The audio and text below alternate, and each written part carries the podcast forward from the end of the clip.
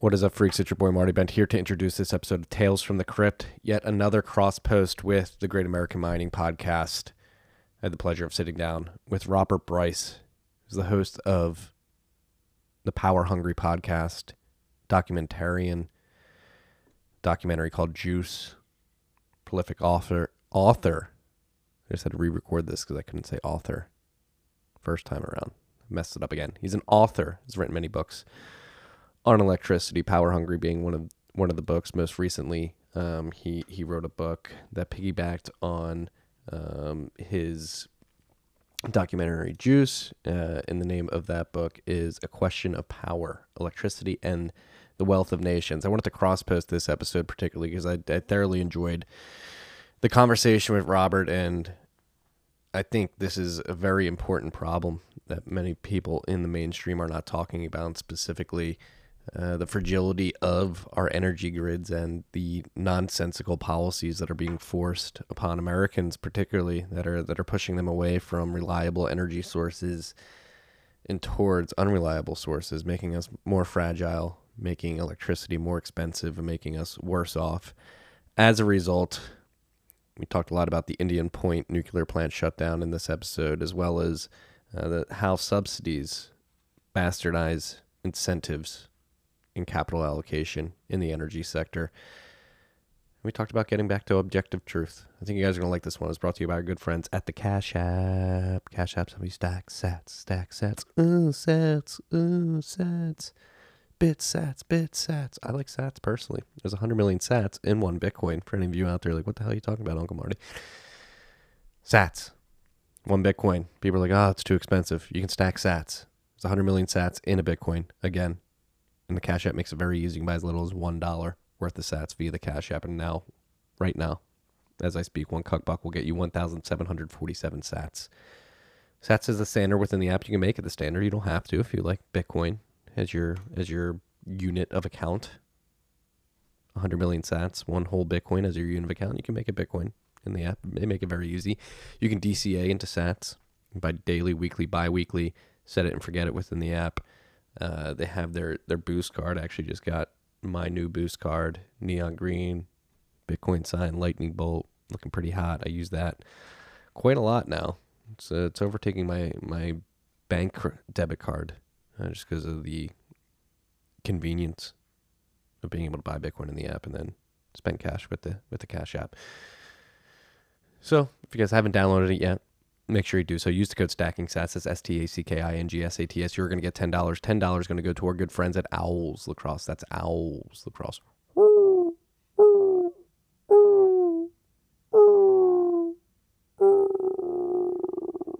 Owls Lacrosse. This rip was also brought to you by good friends at Hodl Hodl.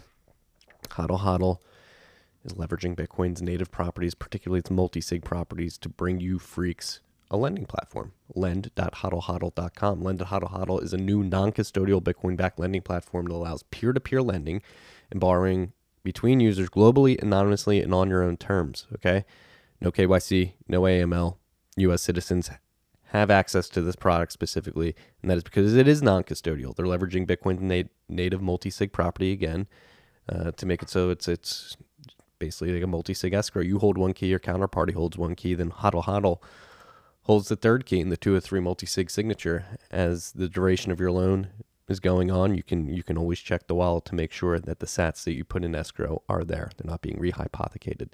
So if you're short funds, you don't need to sell your Bitcoin, get some liquidity by borrowing, using your Bitcoin as collateral, get some stablecoin liquidity, uh, and you don't need to entrust somebody with your funds. Again, your collateral always remains locked in that escrow, and you control one of the keys to it. And if you're a stablecoin guy or gal, you want to get some yield on that, you can enter the other side of this marketplace. Excuse me. Put your stablecoins up to be lent out and get a yield on that. Create your offers and set your own terms today on lend.hodlhodl.com. That's L E N D dot H O D L H O D L dot com. This rip is also brought to you by our good friends at Compass Mining. Compass Mining is working to make individuals make it easy for individuals to get into the mining game. The way it works, you go to compassmining.io, that's C O M P A S S M I N I N G.io. You pick a miner model that they have available, you buy it, they get it for you. Then you, you pick a, a hosting facility. They have a, a plethora of hosting facilities with competitive power rates, energy costs, uh, so that you pick your hosting facility, you pick your miner, you pay for the miner. Your miner gets delivered to the hosting facility, gets plugged in, then you start streaming sats to a wallet of your choice. Again, they're trying to make this easy for you freaks. They want to get individuals into mining and into hosting facilities uh, to help distribute hash rate production between individuals. Okay. So, again, if this is something that interests you, go to compassmining.io. C O M P A S S M I N I N G.io. Check it out. Last but not least, this rip is brought to you by our good friends at Braiins. It's B R A I I N S. They're the, excuse me, I'm burping. In the burping. Bob Durst, that weirdo, burping. Ugh. Where was I? Braiins OS Plus and Slush Pool have some updates.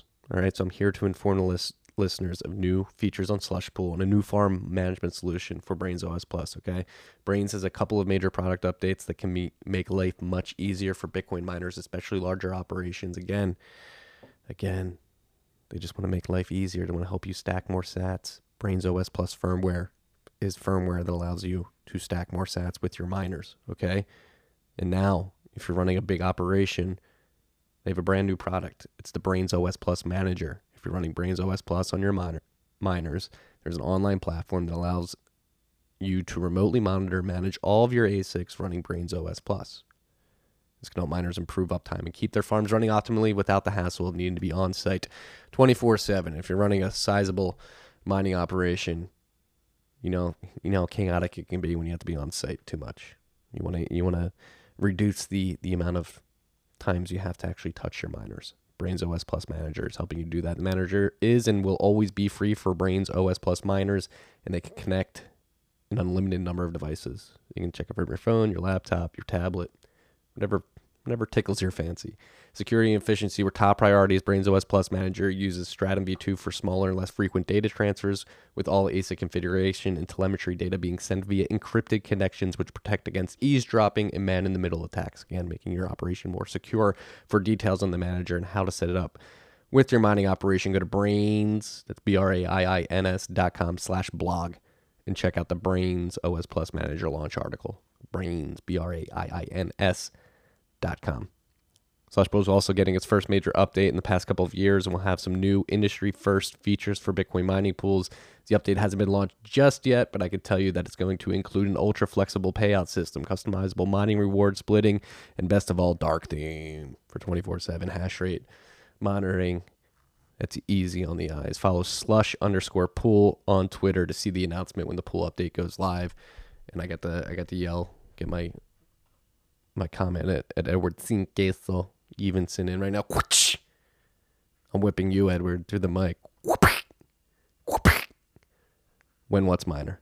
Get your whip ready. Enjoy this rip, freaks.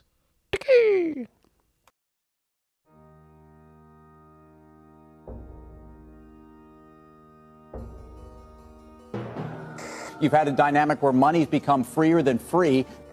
If you talk about a Fed just gone nuts, all, all the central banks going nuts. So it's all acting like safe haven. I believe that in a world where central bankers are tripping over themselves to devalue their currency, Bitcoin wins. In the world of fiat currencies, Bitcoin is the victor. I mean, that's part of the bull case for Bitcoin. If you're not paying attention, you probably should be. Probably should be. Probably should be. Welcome back to Gamcast. It's Marty Bent here, sitting down with Robert Bryce, prolific author and documentarian. Robert, how are you doing today? Fine, thanks, Marty. Happy to be with you. Happy to have you here. Again, as we were just discussing before we hit record, uh, your voice in the energy industry is one that is desperately needed and one that we want to highlight and uh, project here at Great American Mining.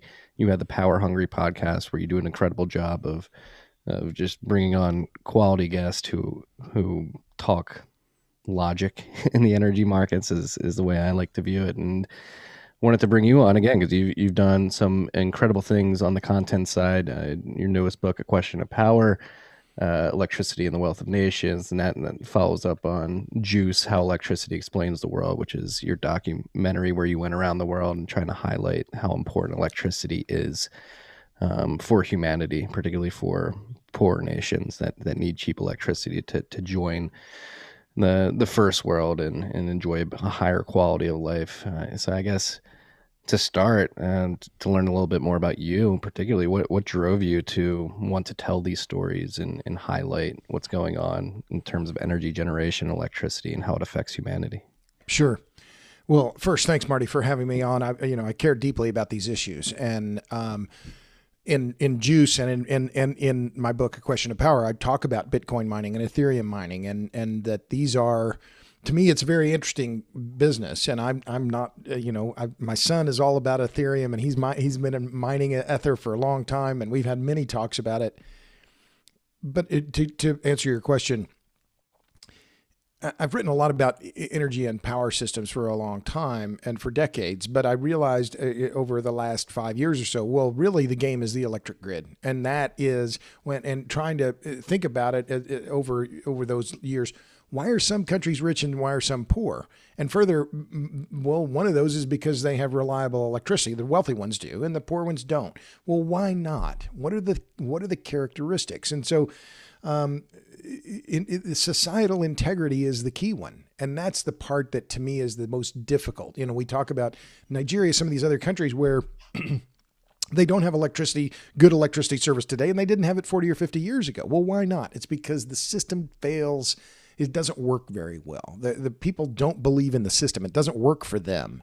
And there's corruption. And so that's the nut of a lot of the what the work that we did in the film and, and both in, in what I'm writing about in the book is that electric grids have to have integrity. They have to be, they have to support themselves. And you know, this is a Bitcoin miner. You have to make, make sure you have reliable, abundant, and, and electri- uh, electricity that's as cheap as possible and if you don't have it, you're going to go somewhere else. And so electricity is the key to modernity. And that was the motivator for a lot of my work on the book and the film.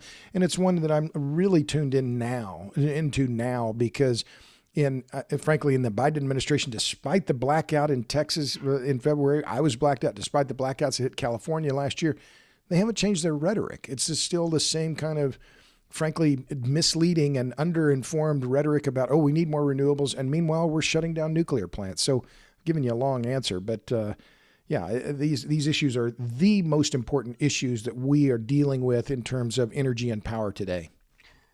No i agree and uh, it's a good transition towards the end um, of your explanation there is is the indian point power plant closure. I, I touched on it with Mer- meredith angwin earlier this week, but it's it's pretty incredible that that New York State has decided to shut down this extremely reliable uh, source of energy and electricity.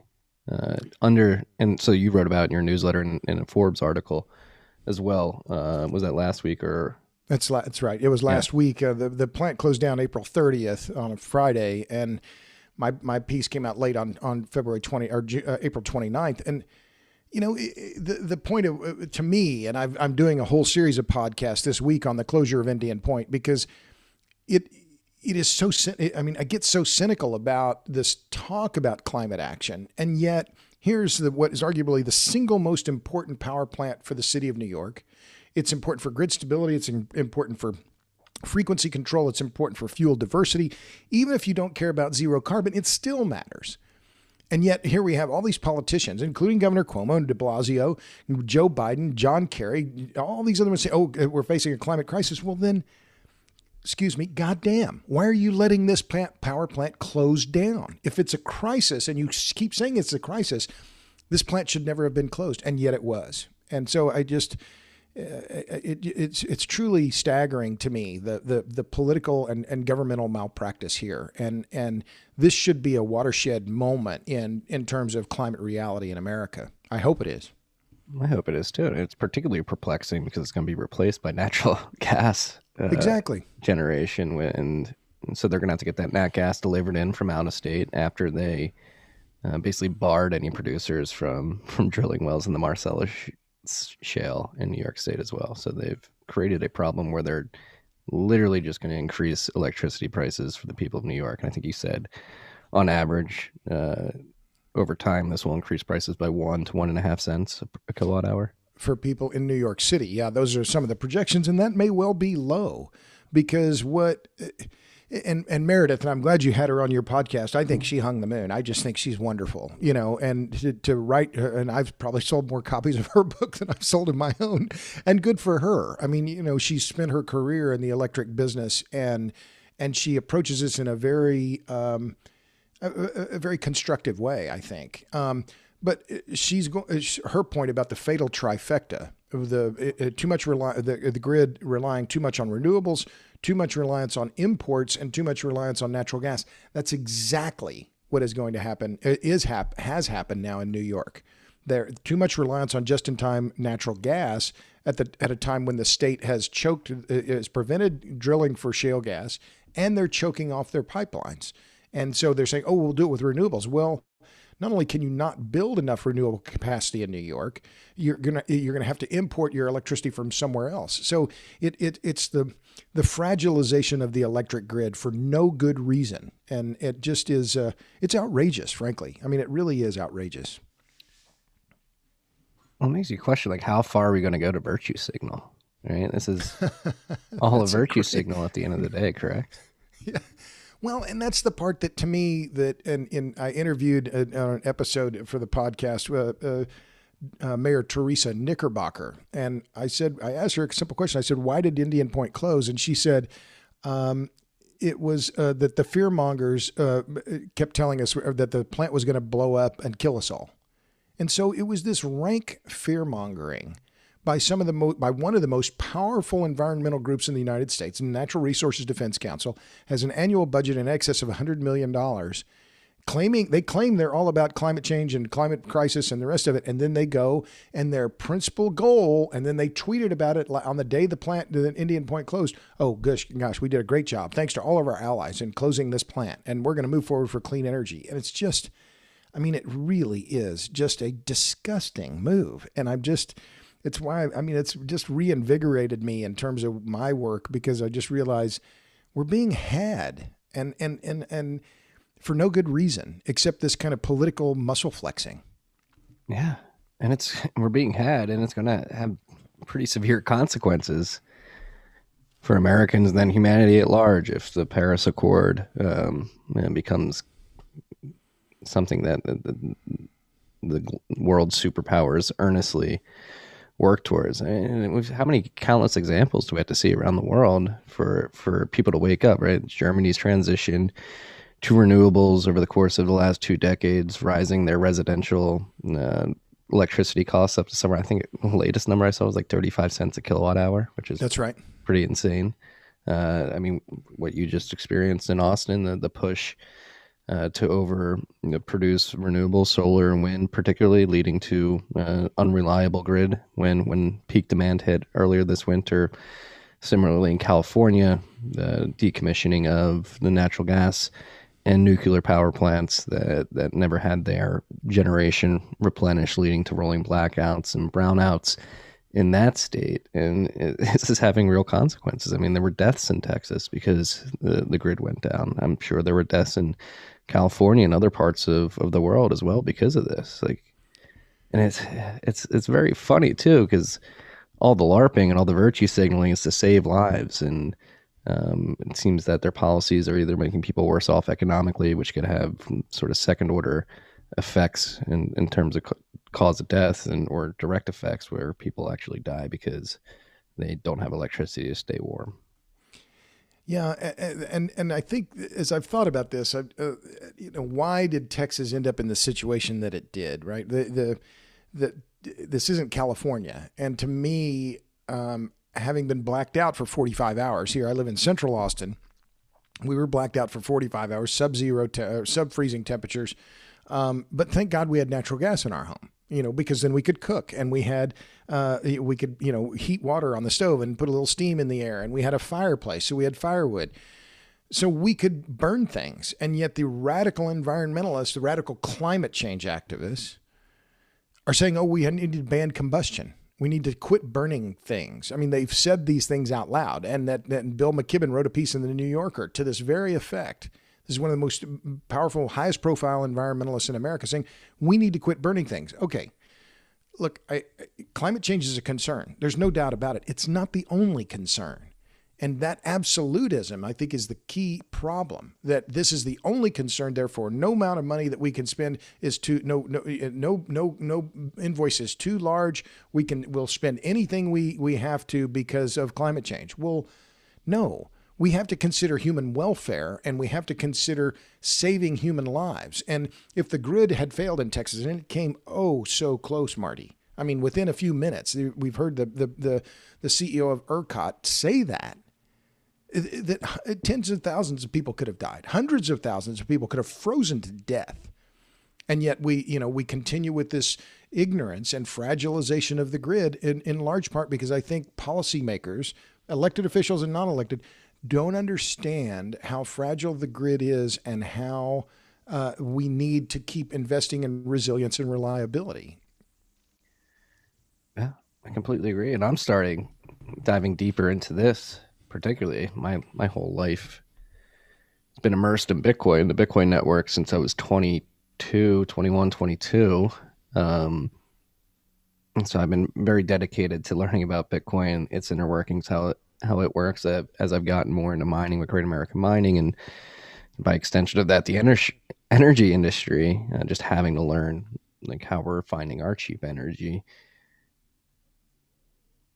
and diving into the climate emergency thing like is it really as like at what point do we begin strong men and women begin to stand up and scream at these climate emergency people these hysterics and say you've been consistently wrong for decades you were predicting that there was going to be like a billion climate related deaths in the 80s and climate related deaths have fallen since then like you're you're predicting that the maldives are going to be under the ocean uh, for the last five decades they're they're they're fine. Uh, you're predicting Miami, Manhattan going to be underwater in the next 10 years. If that doesn't happen, like at what point are we able to say like listen, you people are simply crazy. You're saying things that aren't coming true and we shouldn't be kowtowing to to your demands to to make our our grid system and our energy delivery systems more fragile what I try and do, Marty, is I, I, you know, to me, arguing about the climate science and the number of parts per million that we should have in the atmosphere, to me, is a is a is a is a losing game. In that, I,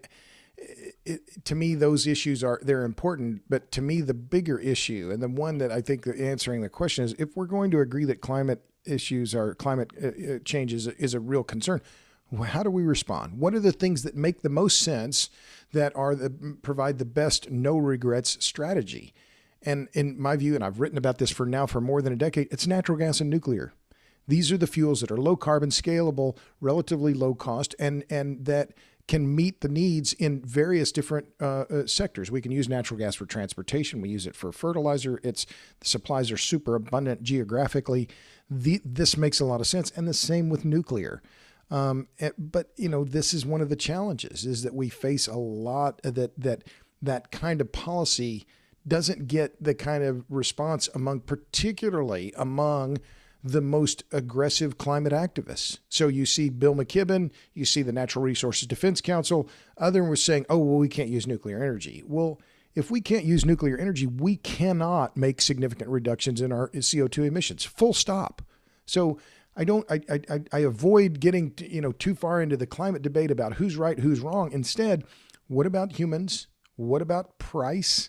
and what are we going to do that is makes the most sense both in terms of if we can't mitigate that is if we can't cut CO2 emissions dramatically and I don't think we will because of the, the the enormity of our hydrocarbon consumption then what's the best path forward and I think Bjorn Lomborg's arguments are that uh, are, are very powerful in that mitigation is is going to be far too expensive. We have to spend more and focus more on adaptation, and that is a better use of our money. And we don't have unlimited money. Depends on who you ask. If you ask Neel Kashkari, you can just print it out of thin air. Bring anything into this world. This is modern monetary theory, right? That's the uh, uh, well, so let me ask you about that because I'm, you know, I'm curious. I'm, you know, I've written about Bitcoin. I've, I, have I've been at Ether mining uh, uh, uh, data centers in in Iceland. I, am well familiar with the energy intensity of it, and I, you know, I get it. And to me, it's kind of fascinating. Really, this is a whole.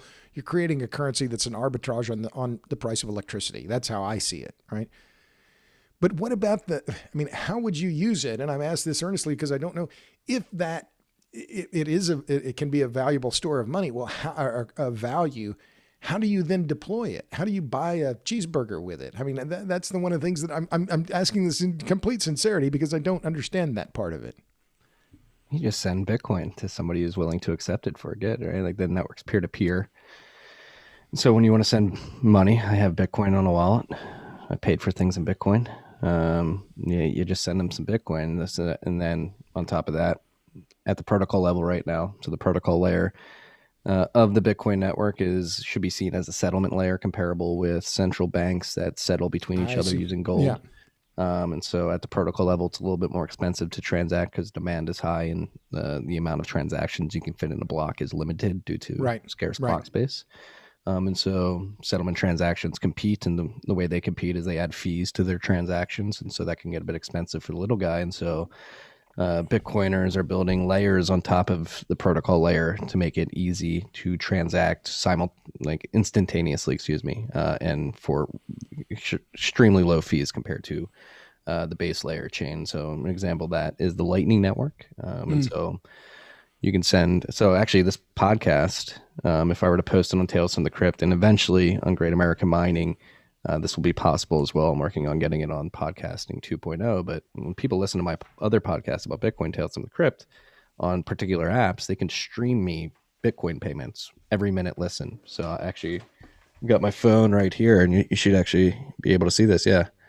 So you can see you receive payment, you receive payment, 49 Yeah. sats. So there's 100 million Satoshis in one Bitcoin. Right. Um, so it's divisible down to 100 million units, and even further divisible in that Lightning Network. And so, yeah, you, you can you can send Bitcoin uh, pretty easily if you want to. It's just whether or not people are willing to accept it as payment. I see. Which Okay. is uh, probably the bigger problem is convincing merchants to accept it for a burger. Um, Right. Yeah.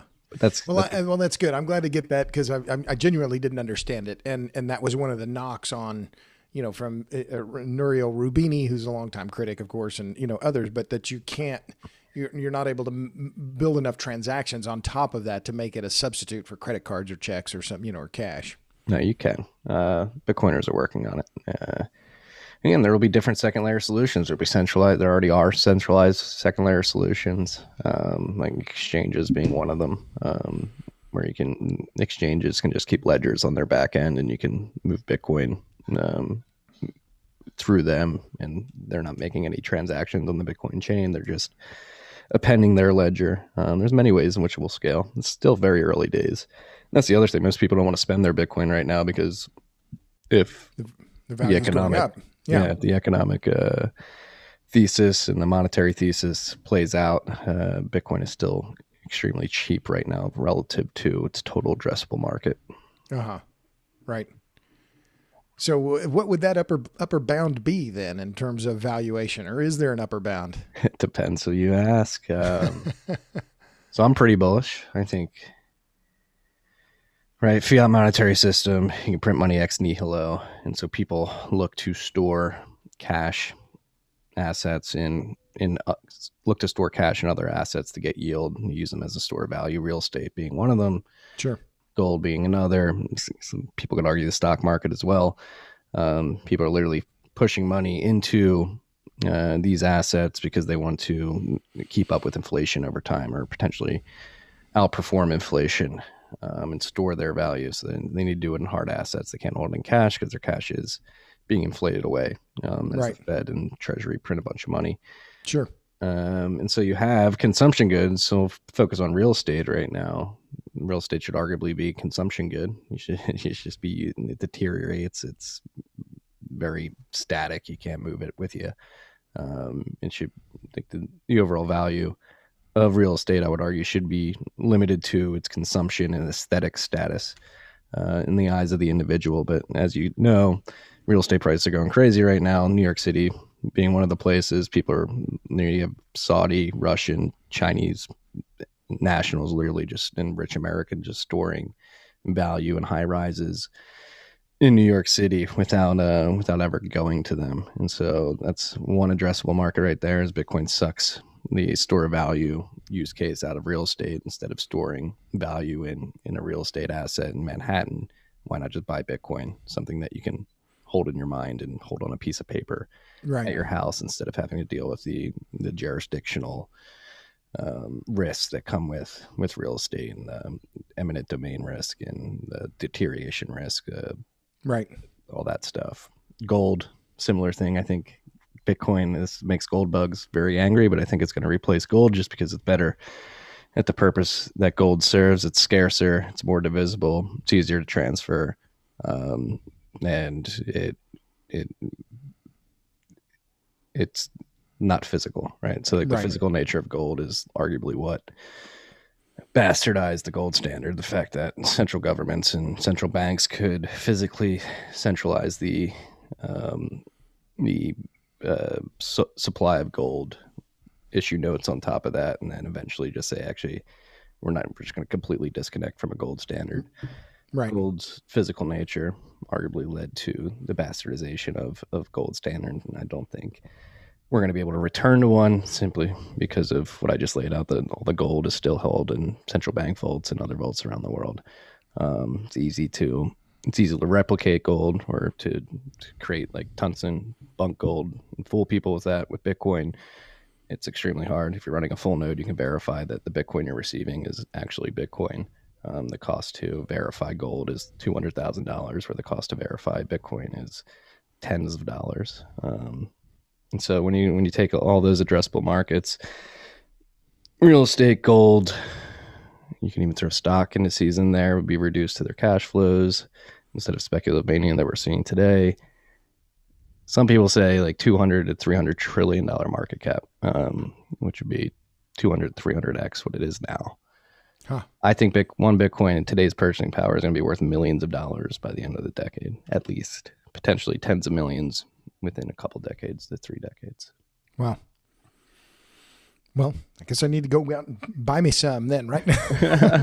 I I have mined it in the past with uh, oh, one of the uh, one of the mining firms, and uh, so anyway, yeah. I mean, uh, it's fascinating to me, but I think you know for you know the purposes of what we've talked about here is the that um, idea of the arbitrage on top of electricity markets and where that goes. And so that was one of the reasons we went to Iceland uh, in, in to for the filming of of Juice, um, how electricity explains the world. So it was why are these companies locating there? Well, the their electricity costs for industrial users are about two cents kilowatt hour. Well, that's pretty cheap, and there's no and they can and not only is the electricity cheap, they can use natural air cooling. So for the for the data center, so it was a it was an impressive and very sophisticated operation. And um, and and now I you know I know people here in Texas they're doing Bitcoin mining out in West Texas where it's hot. There's no natural cooling. Um, but they're running on on on on excess wind energy, and so they're getting very low cost electricity. So this, you know, this the reality is whatever the industry and, and I see this, you know, I've seen it myself, right? That when industry needs a lot of energy, they're going to go, they're going to locate where they can get low cost energy, whether it's people, you know, they're making uh, urethane or, or, or any kind of, you know, uh, you know, chemicals, plastics, whatever, they're going to go where the energy is the cheapest and that, and, mo- and capital is mobile. And that's what, you know, the shale revolution ignited in the U.S. was a massive increase in foreign direct investment in the United States that has been very positive for both employment and for consumers in the United States. Yeah, I mean, I think Bitcoin takes that that search for cheap energy and turns it up a notch, right? Because what we say, Great American Mining, we use gas, natural gas that is not connected to a pipeline or a grid, typically flared. We show up, we say, hey, we're going to bring the market to the molecule. And so the beauty of Bitcoin mining is, uh, particularly, you show up, and we go on a well pad. You say, hey, turn off that flare, pipe that gas to our generators. We're going to mine Bitcoin with it and you literally liquidate those gas assets into a monetary asset on site. You don't need to build a, a robust piping infrastructure, delivery system, have trucks come on and off to to take your your assets and get them to market to then sell. You literally monetize your your molecules on site via Bitcoin mining. You get multiple payouts a day that you can you can liquidate to US dollars if you want to, or decide to hold it in Bitcoin. But yeah, you, you take those scarce molecules on site, run them to this generator, create electricity. Electricity powers our computers that produce hashes. And those hashes allow miners to add blocks to the network, which then produces Bitcoin as a reward. Right. You and I've seen that, and, and I'm, I'm aware of that. I mean, some of these, you know, these mining operations are very actually they're micro mining, right? I mean, these are just some of them are trailer mounted, from what I've seen. Are they just using regular reciprocating engines on those, like cat cat uh, natural gas fired generators? And uh, I'm assuming that's what they are, like big V16 or you know one one one megawatt gen sets, something like that. Is that was that your understanding? Yeah, recips. You can go. You can daisy chain a couple 350 kilowatt generators together, some 22 liter D- Doosan's. Um, yeah, you, you just use generation equipment that's pretty common in the field. Oh yeah. Yeah. Yeah. No, and, and those and that's one of the things that I've thought about too in terms of resilience in, in the in the Texas grid. And the Texas legislature, of course, now is looking at a whole lot of measures that would add resilience to the grid. And one idea that I had, you know, which would not pass the climate activists uh, uh, stand uh, their standards, I'm assuming, is well, why don't we deploy a lot of these big, you know, mobile gen sets? And you know, diesel fuel is a very good fuel, been used for a long time, and that's what they use in data centers for their backup systems. So why not that? Why why couldn't we use just deploy, you know, at the gigawatt scale, you know, cat diesels or or Cummins or Doosan or you know you name it. There's that. There's a very uh, liquid and, and large market in those generator sets that could provide that backup reliability that the, that is clearly needed. But you know whether that would be the uh, the solution adopted, I'm rather doubtful. Crazy heads will prevail. not even as a backup. Diesel, not even as a backup. People need to freeze. can't be using diesel. You know, one of the things, Marty, that really to me, and, and I think it was Texas Monthly that did a good a good piece, which I I just glanced at, but and I, I've wrote about it in a piece I published in Forbes after the after the blackouts was we had roughly 200 people die in Texas. Over 100 died of hypothermia. But the final tally of people who died of carbon monoxide poisoning, I think, was in the dozens. And to me, that, and, and I wrote about it in Forbes and I thought about it quite a lot. I mean, this is the ultimate example of, of people dying of energy poverty. That they're running diesel, they're running, you know, uh, a small gasoline uh, generators in their garage and they don't understand it has to be vented, or they're running a barbecue or something else inside. And the, these are horrific deaths. People are essentially being suffocated. That one of the, the prime examples was after I think it was Hurricane Harvey. There were five or six people who died in Port Arthur, Texas. They were taking refuge in a, uh pool hall, and they had a gen set, and they fell asleep with the generator inside the building, and they were, you know, they were found the next day, all of them dead. Uh, uh, not all of them dead. Some of them carbon monoxide poisoning had to be hospitalized, but mean, this is the ultimate example of energy poverty. During a time, it was, of course, it was natural natural disaster, but it's similar. But more people died. More people die because of cold than die of heat. And and so this, you know, the, the, these deaths are eminently preventable. But we have to focus on that resiliency and, and reliability of energy availability. And that's the key part that I think, in, in particular, I've been focused on lately, especially after the winter storm Uri in February. This idea that we should um, make everything electric, right? We can ban natural gas. Uh, there's a bill, in fact, that's going to the governor, HB 13, uh, in fact, I think today, that is going to uh, prohibit natural gas bans in the state of Texas, where you've had 40 communities in California already who've, who've, who've implemented bans, the city of Seattle, uh, a bunch of cities in Massachusetts seeking the same thing it just makes the system less resilient, less, reliable, and it ends up being a regressive tax on the poor and the middle class because they're going to pay four times as more for electricity as they would for a, per BTU as they would for for natural gas in their home. So these are uh, some of these policies are just they're not only wrong-headed, they're in fact deeply dangerous. I agree. I'm sorry, I'm looking away because I'm looking up for a chart that got pulled up earlier today, and it's and an article that you wrote, right? Like the, the generation for these renewable sources, wind and solar particularly, is extremely expensive. Like the, you wrote an article uh, last week after the Texas blackouts followed the wind and solar, all sixty six billion dollars of it. The the amount of infrastructure investment that's going into building these wind and solar projects is not producing the same amount of return in terms of energy produced capacity, yada yada yada. And Well, that's- and that's where it gets difficult because you you know the, the the point that I made in that article was that there's 60 before the blackouts the industry's own numbers say 66 billion dollars was spent in Texas on wind and solar. The overwhelming majority of that being in wind, about uh, 55 billion, something like that. 56 billion.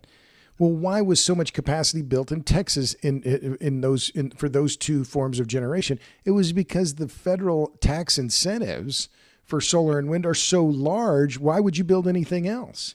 So you had a between 2006 and 2020, the amount of uh, uh, electricity generated with wind went up something like 20 percent. The amount generated with coal went down by about the same amount.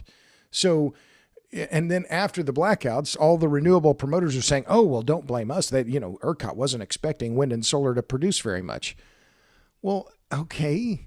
Well, congratulations then. You, you we spent sixty six billion dollars, and yet at two a.m. on on February fifteenth, when I was blacked out, and every you know millions others of Texans were blacked out at that very moment, all that wind and solar spending was essentially worth nothing.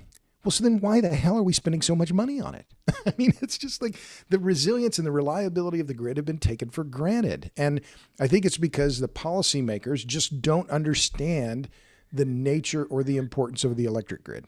they don't they don't understand much of anything honestly I mean, it is getting frustrating like i read about uh, a bill on the new york senate floor yesterday uh, that wants to put a three-year moratorium on bitcoin mining uh, within the state because of, of its climate um, impact when like i'm pretty positive something like 90% of the energy that bitcoin miners within new york state uses hydroelectric upstate Is is that right?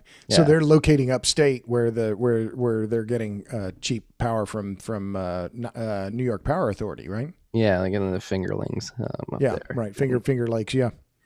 Yeah, and it's but it's like subs subsidies just ruin everything. Like you subsidize university student loans, prices of university goes up, and you you indebt a whole generation. You subsidize these solar and wind projects, and you you create fragile grids. And just how bad is the subsidy program uh, for energy in this country right now, from your perspective?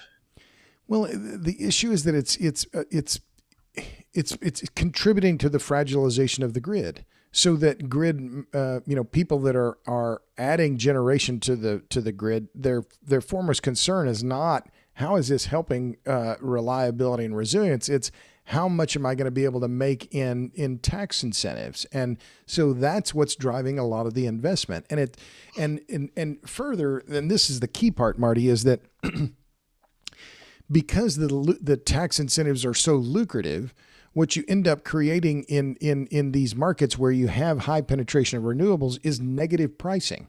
So if the wind guy, you know, the wind developer is getting twenty or twenty five dollars per megawatt hour for the energy that he's producing, well then he can actually bid prices that are negative into the grid and still make money. And so, what does that do? Well, it has the knock on effect then of the thermal generator, whoever that is with a gas fired plant or a coal fired plant or something, that reduces their profitability because they can't bid negative. They're still buying fuel and they're not getting the same incentives.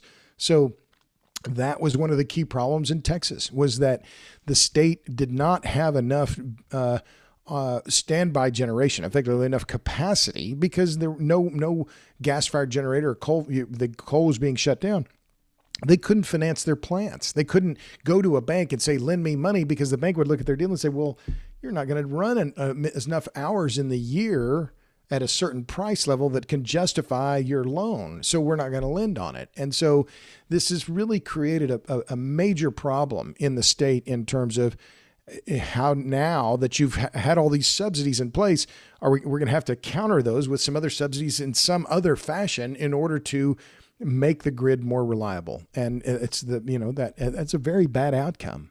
Yeah. Bitcoiners are all about this when you distort when you distort the pricing mechanism and the allocation of capital, which easy money allows you to do, you're gonna have all these weird externalities, negative externalities point pop up, this being one of them. Like that's Right. why I'd be interested to get your take. Like as Bitcoiners, I mean, they're like a common phrase that we say is fix the money, fix the world. Like we need to fix the money so you can't make these stupid decisions to allocate capital in this Fed. Like it literally, like you just mentioned, like in, these projects would not have been able to go get a loan if they were able to just put their numbers out there um, without the subsidy. Like right, they're not the yeah, and and and that's the part that you know gripes me. I mean, as uh, my brother used to say, "Grills my cheese, chaps my hide."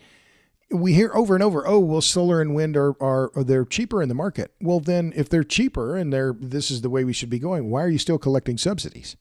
And why then, in last December, then where the production tax credit and the investment tax credit, the the tax incentives for the wind and solar industries, respectively, they were extended in this massive spending bill, the long, the largest piece of legislation of over nearly 6,000 pages ever passed by Congress. They were added as riders onto this big omnibus spending bill with no debate. So we've gotten uh, these were temporary subsidies. Who was you know the the only thing that lasts longer in, in, in, nothing lasts longer in Washington than a temporary program. I, guess I don't know Ronald Reagan's line about that, but this proves it. Right? These oh these industries well we don't need these subsidies anymore. You know Charles Grassley, the father of the production tax. Well, this is never designed to be a permanent credit. It's what's happened. And so what you have then, and and to your point about you know where Bitcoin fits into this is that you have the big Wall Street banks the investment banks, you have the biggest of the big businesses, Amazon, Google, et cetera, saying, "Oh no, no, no, no, no, no, no! Don't don't require us to provide any power when power is dear in the Texas market." That's what they're effectively arguing now at the legislature because we don't want to do that. We're, we want a free ride on the coal and gas and nuclear plants that, that, that the ones that actually provided power when the grid was going to collapse. We don't want to have to provide power when the grid's ready to collapse because that messes up our economics. So it's a, it's a case of how these subsidies have, have distorted and undermined the most critical network in society. Yeah, and then it's it's starting to become compounded as well with the ESG movement and the carbon credits accounting bullshit game that gets played. You're just again creating these terrible incentives within an economic system, particularly in the energy industry, that is distorting reality to a point that it's backfiring on humanity. It's making humanity worse off. Like, and, and, and if I can follow that, that's the part where I don't quite understand where the ESG thing ends because when you know as I look at that, it's really only about carbon dioxide. I mean, that seems to me the fundamental issue around ESG. And you've seen BlackRock and others saying, well, and and now European Development Bank saying, oh, well, we're not going to fund any hydrocarbon projects. Well, okay, but hydrocarbons provide 85, 87% of all global primary energy. So we're going to do without it? I mean, the, the potential knock on impacts of this, these decisions and the lack of financing could be really catastrophic, particularly for low income countries and low income people.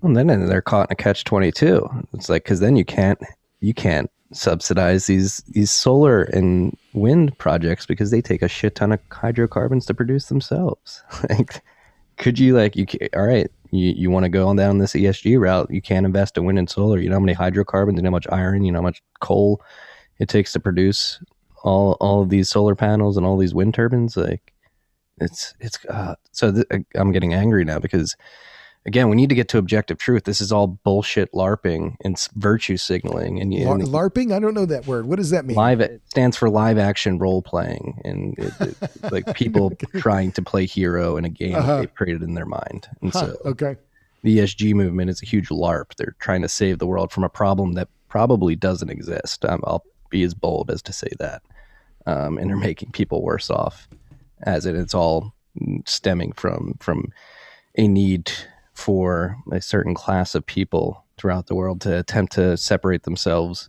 from the working class via moral superiority, superiority because they can't do it financially anymore because uh, wages have been suppressed so much and you've had a, an elite overproduction where you have hundreds millions of people who have college degrees and they expect that to separate them financially from the working class, and that just isn't coming true because you've diluted the the the job market um, with people with degrees, and they're not as competitive as they used to be. Um, and now these people need to s- separate themselves morally. They need to be morally superior, and and the climate alarmism is one of the the biggest issues that a lot of people are are tying themselves on. But you have like the Exxons of the world all these producers begin to like LARP, be like, oh, we're going to go ESG. It's like, this is not in your best interest, nor in the best interest of humanity. But the, the subsidies and the economic incentive and the access to capital, most importantly for these companies, has gotten to a point where they can't do it.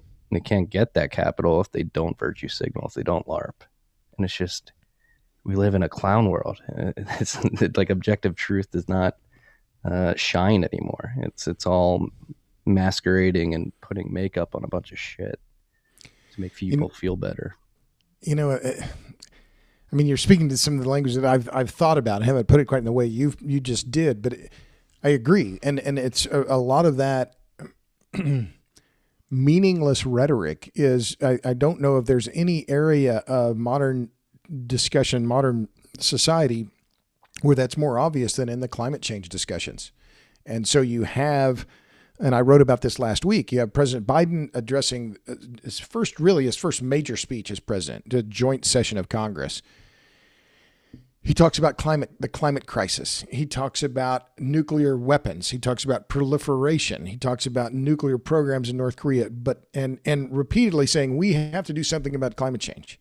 Does not use the phrase nuclear energy one time, not once. Well, why is that? Why would the president who's a Democrat, and and uh, to be clear, last year for the first time in 48 years since 1972, the the, the Democratic Party included language in its uh, uh, uh, party platform that said something positive about nuclear energy. But then Biden becomes president. It's like it doesn't exist. Oh well, we're going to talk about future reactors and advanced reactors, and we're going to fund some of this, and it's going to be the future. And la la la.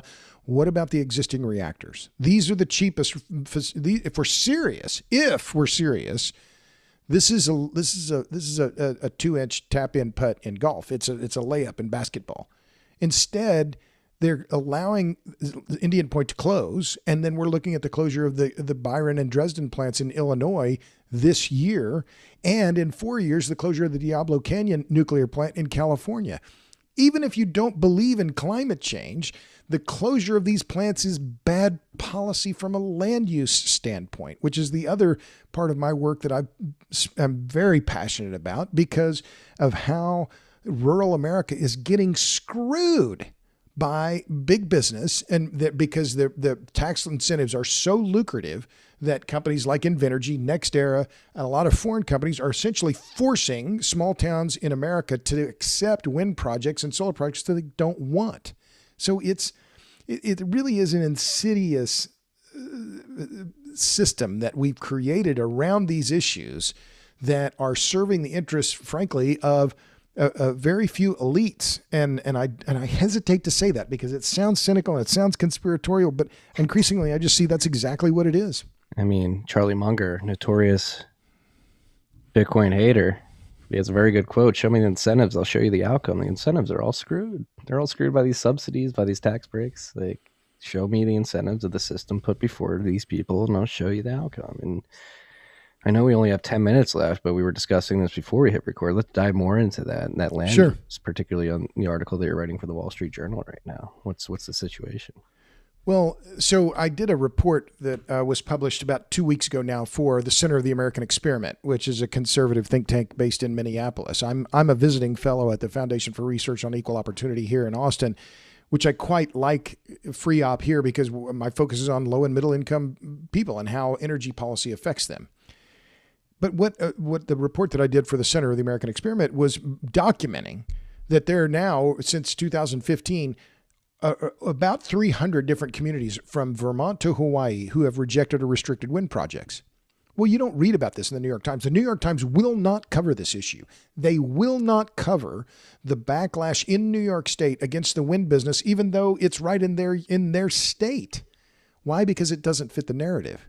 And the narrative is, oh, there's just all this land out there in flyover country. You know, those hicks out there that don't have very much teeth, never any teeth, and they married their cousin, and you know they chew tobacco and, and drive pickups, and they have guns, and we're just going to put it out there because they, you know, well, they don't really matter. And in fact, that's the, I hesitate to say it that as bluntly as that is, but that's really the narrative. And so uh, the piece that I, I, the report that I did for the Center of the American Experiment, I'm very proud of. It's called Not in Our Backyard. You can find it on American, AmericanExperiment.org. You can find a link on my website, robertbryce.com. documents with links the, the small town media outlets that have covered these, you know, the Scituate, Massachusetts board of uh, the town board, or the town board in, in Yates, New York, or Madison County, Iowa, which in December banned new wind turbines. And in reply, MidAmerican Energy, a subsidiary of Berkshire Hathaway, sued the county. So, I mean, you know, how cynical is all this? Show me the incentives and I'll show you the outcome. Well, yeah the incentives in, in Iowa are to, for Berkshire Hathaway, MidAmerican, to build a lot of wind turbines. The county, the county that's famous for its covered bridges, said we don't want any more of those damn wind turbines. And what happened? Berkshire Hathaway sued him. So I mean, it's, it's just like how can you make this up? So my piece that's going to be in the Wall Street Journal is on this this report and and these issues that we're talking about. It's it's, it's red versus blue, urban versus rural, and big business versus small town America. Yeah, wow, it's really ironic that that came full circle to Charlie Munger at Berkshire. I like that quote though. Yeah, show me the incentives and I'll show you the outcome. Okay, well, the incentives is for Berkshire Hathaway to make more in tax incentives, which is what Warren Buffett said, right? The only reason you build wind turbines is for the tax credits. They want more tax credits, so they're suing Madison County, Iowa. Well, okay, what is what about the bridges of Madison County? You really don't care? You want the bridges of Madison County covered with wind turbines? Really?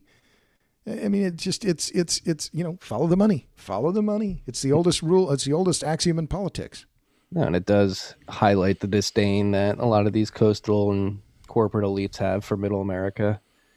Just oh yeah, we'll dump it in the middle of the country, and you know what? Like maybe they'll end up killing themselves from the sounds of, of the turbine that drives them crazy. Like that's probably how they think. Because that's another thing too that people don't take into consideration. Again, these knockoff externalities that second order effects that aren't uh, visible in terms of kilowatt hours produced and uh, the price and of, of the electricity is all right you're dropping these in communities and like literally the physical structure and the sound it makes is having a, a psychological effect on the people around it um, and, I, and I would say marty and I've, I've followed this now for more than a decade and the scandal and it is a scandal is how the wind energy business has has expanded despite the m- massive amounts of noise pollution that their systems are creating.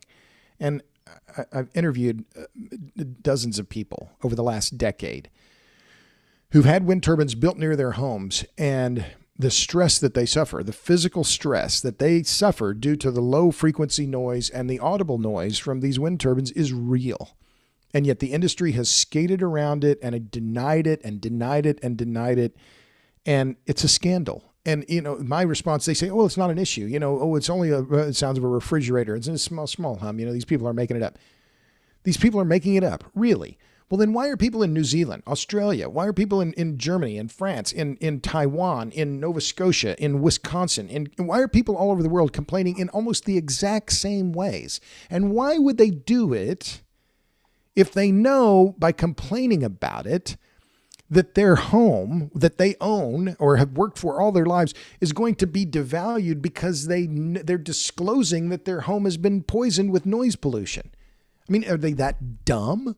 I mean, you know, so the cynicism of this and the and the outright refusal of the main biggest media outlets in this country to even cover it is just absolutely disgusting to me. And it's it's given me purpose. I mean, uh, you know, and for that I'm thankful. But it's just the the the the the, the deception, the outright lying about this. I, I just it's something that um, I, I, I it, it, gives me purpose and it gives and it gets me worked up. But these these issues need to be discussed and they need to be in in the public sphere and they are are large, largely ignored.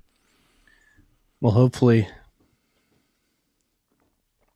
I don't know how big this podcast is. I do know how big it is. It's not that big, but hopefully we can get this discussion permeating throughout throughout more avenues. It's not going to be discussed in the mainstream. It's got to be us, which is uh, both scary but also promising. The fact that you're seeing all this independent journalism, you with Power Hungry here at Great American Mining, our podcast, uh, Tales from the Crypt, all the documentaries, and books that you put out. I think, I hope I think it's making a difference. I found you, uh, and I'm, I'm well, like and and that's heartening to me. And you know, I I uh, one of my uh, well.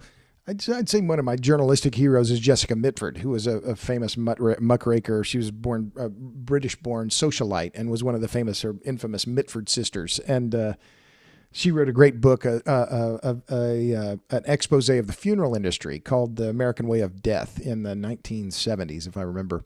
Anyway, her great line was, she well, two great lines. She said, uh, ob- uh, "Objective or no, uh, what is it? Uh, uh, objectivity. I always have an objective." And, and then she said, the one that I really like, the other one came to mind just as I was mentioning her name. She said, uh, uh, you may not be able to change the world, but at least you can embarrass the guilty. so I thought, hey there, that makes sense to me. I might not be able to change the world, but at least I can embarrass the guilty. And yeah. so, you know, yeah, I'm just going to try and do my part. That's all I can do. And, you know, and I'm going to do it and with as much gusto and, and hopefully as much fun as I can bring to it. Thank you for doing it. And I do agree. We need to ridicule these people because they're stupid um, and they're doing bad things to humanity and they should be made fun of. And I think that's when it helps break down some barriers for people who may be afraid to approach these subjects. A little humor, not in a not in a um, not in a mean way, but in a hey, this is funny because it doesn't make any sense type of way. Yeah, the nini nini nanny nanny poo poo kind of uh, the. Uh... yeah.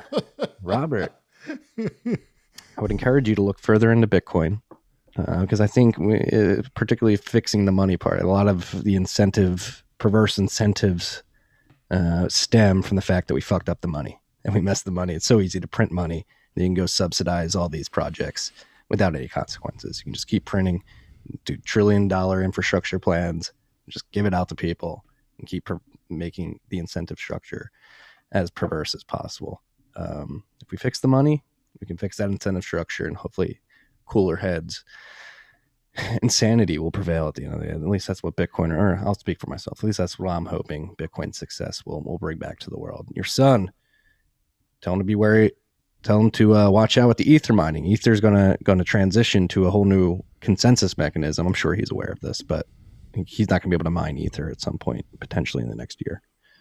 We'll be able to stake he's he's he's all about it. He's he's follows it very closely. So yeah, I'm I'm proud of him. He's very ingenious and hardworking, and so he's he's uh he's on it. So yeah.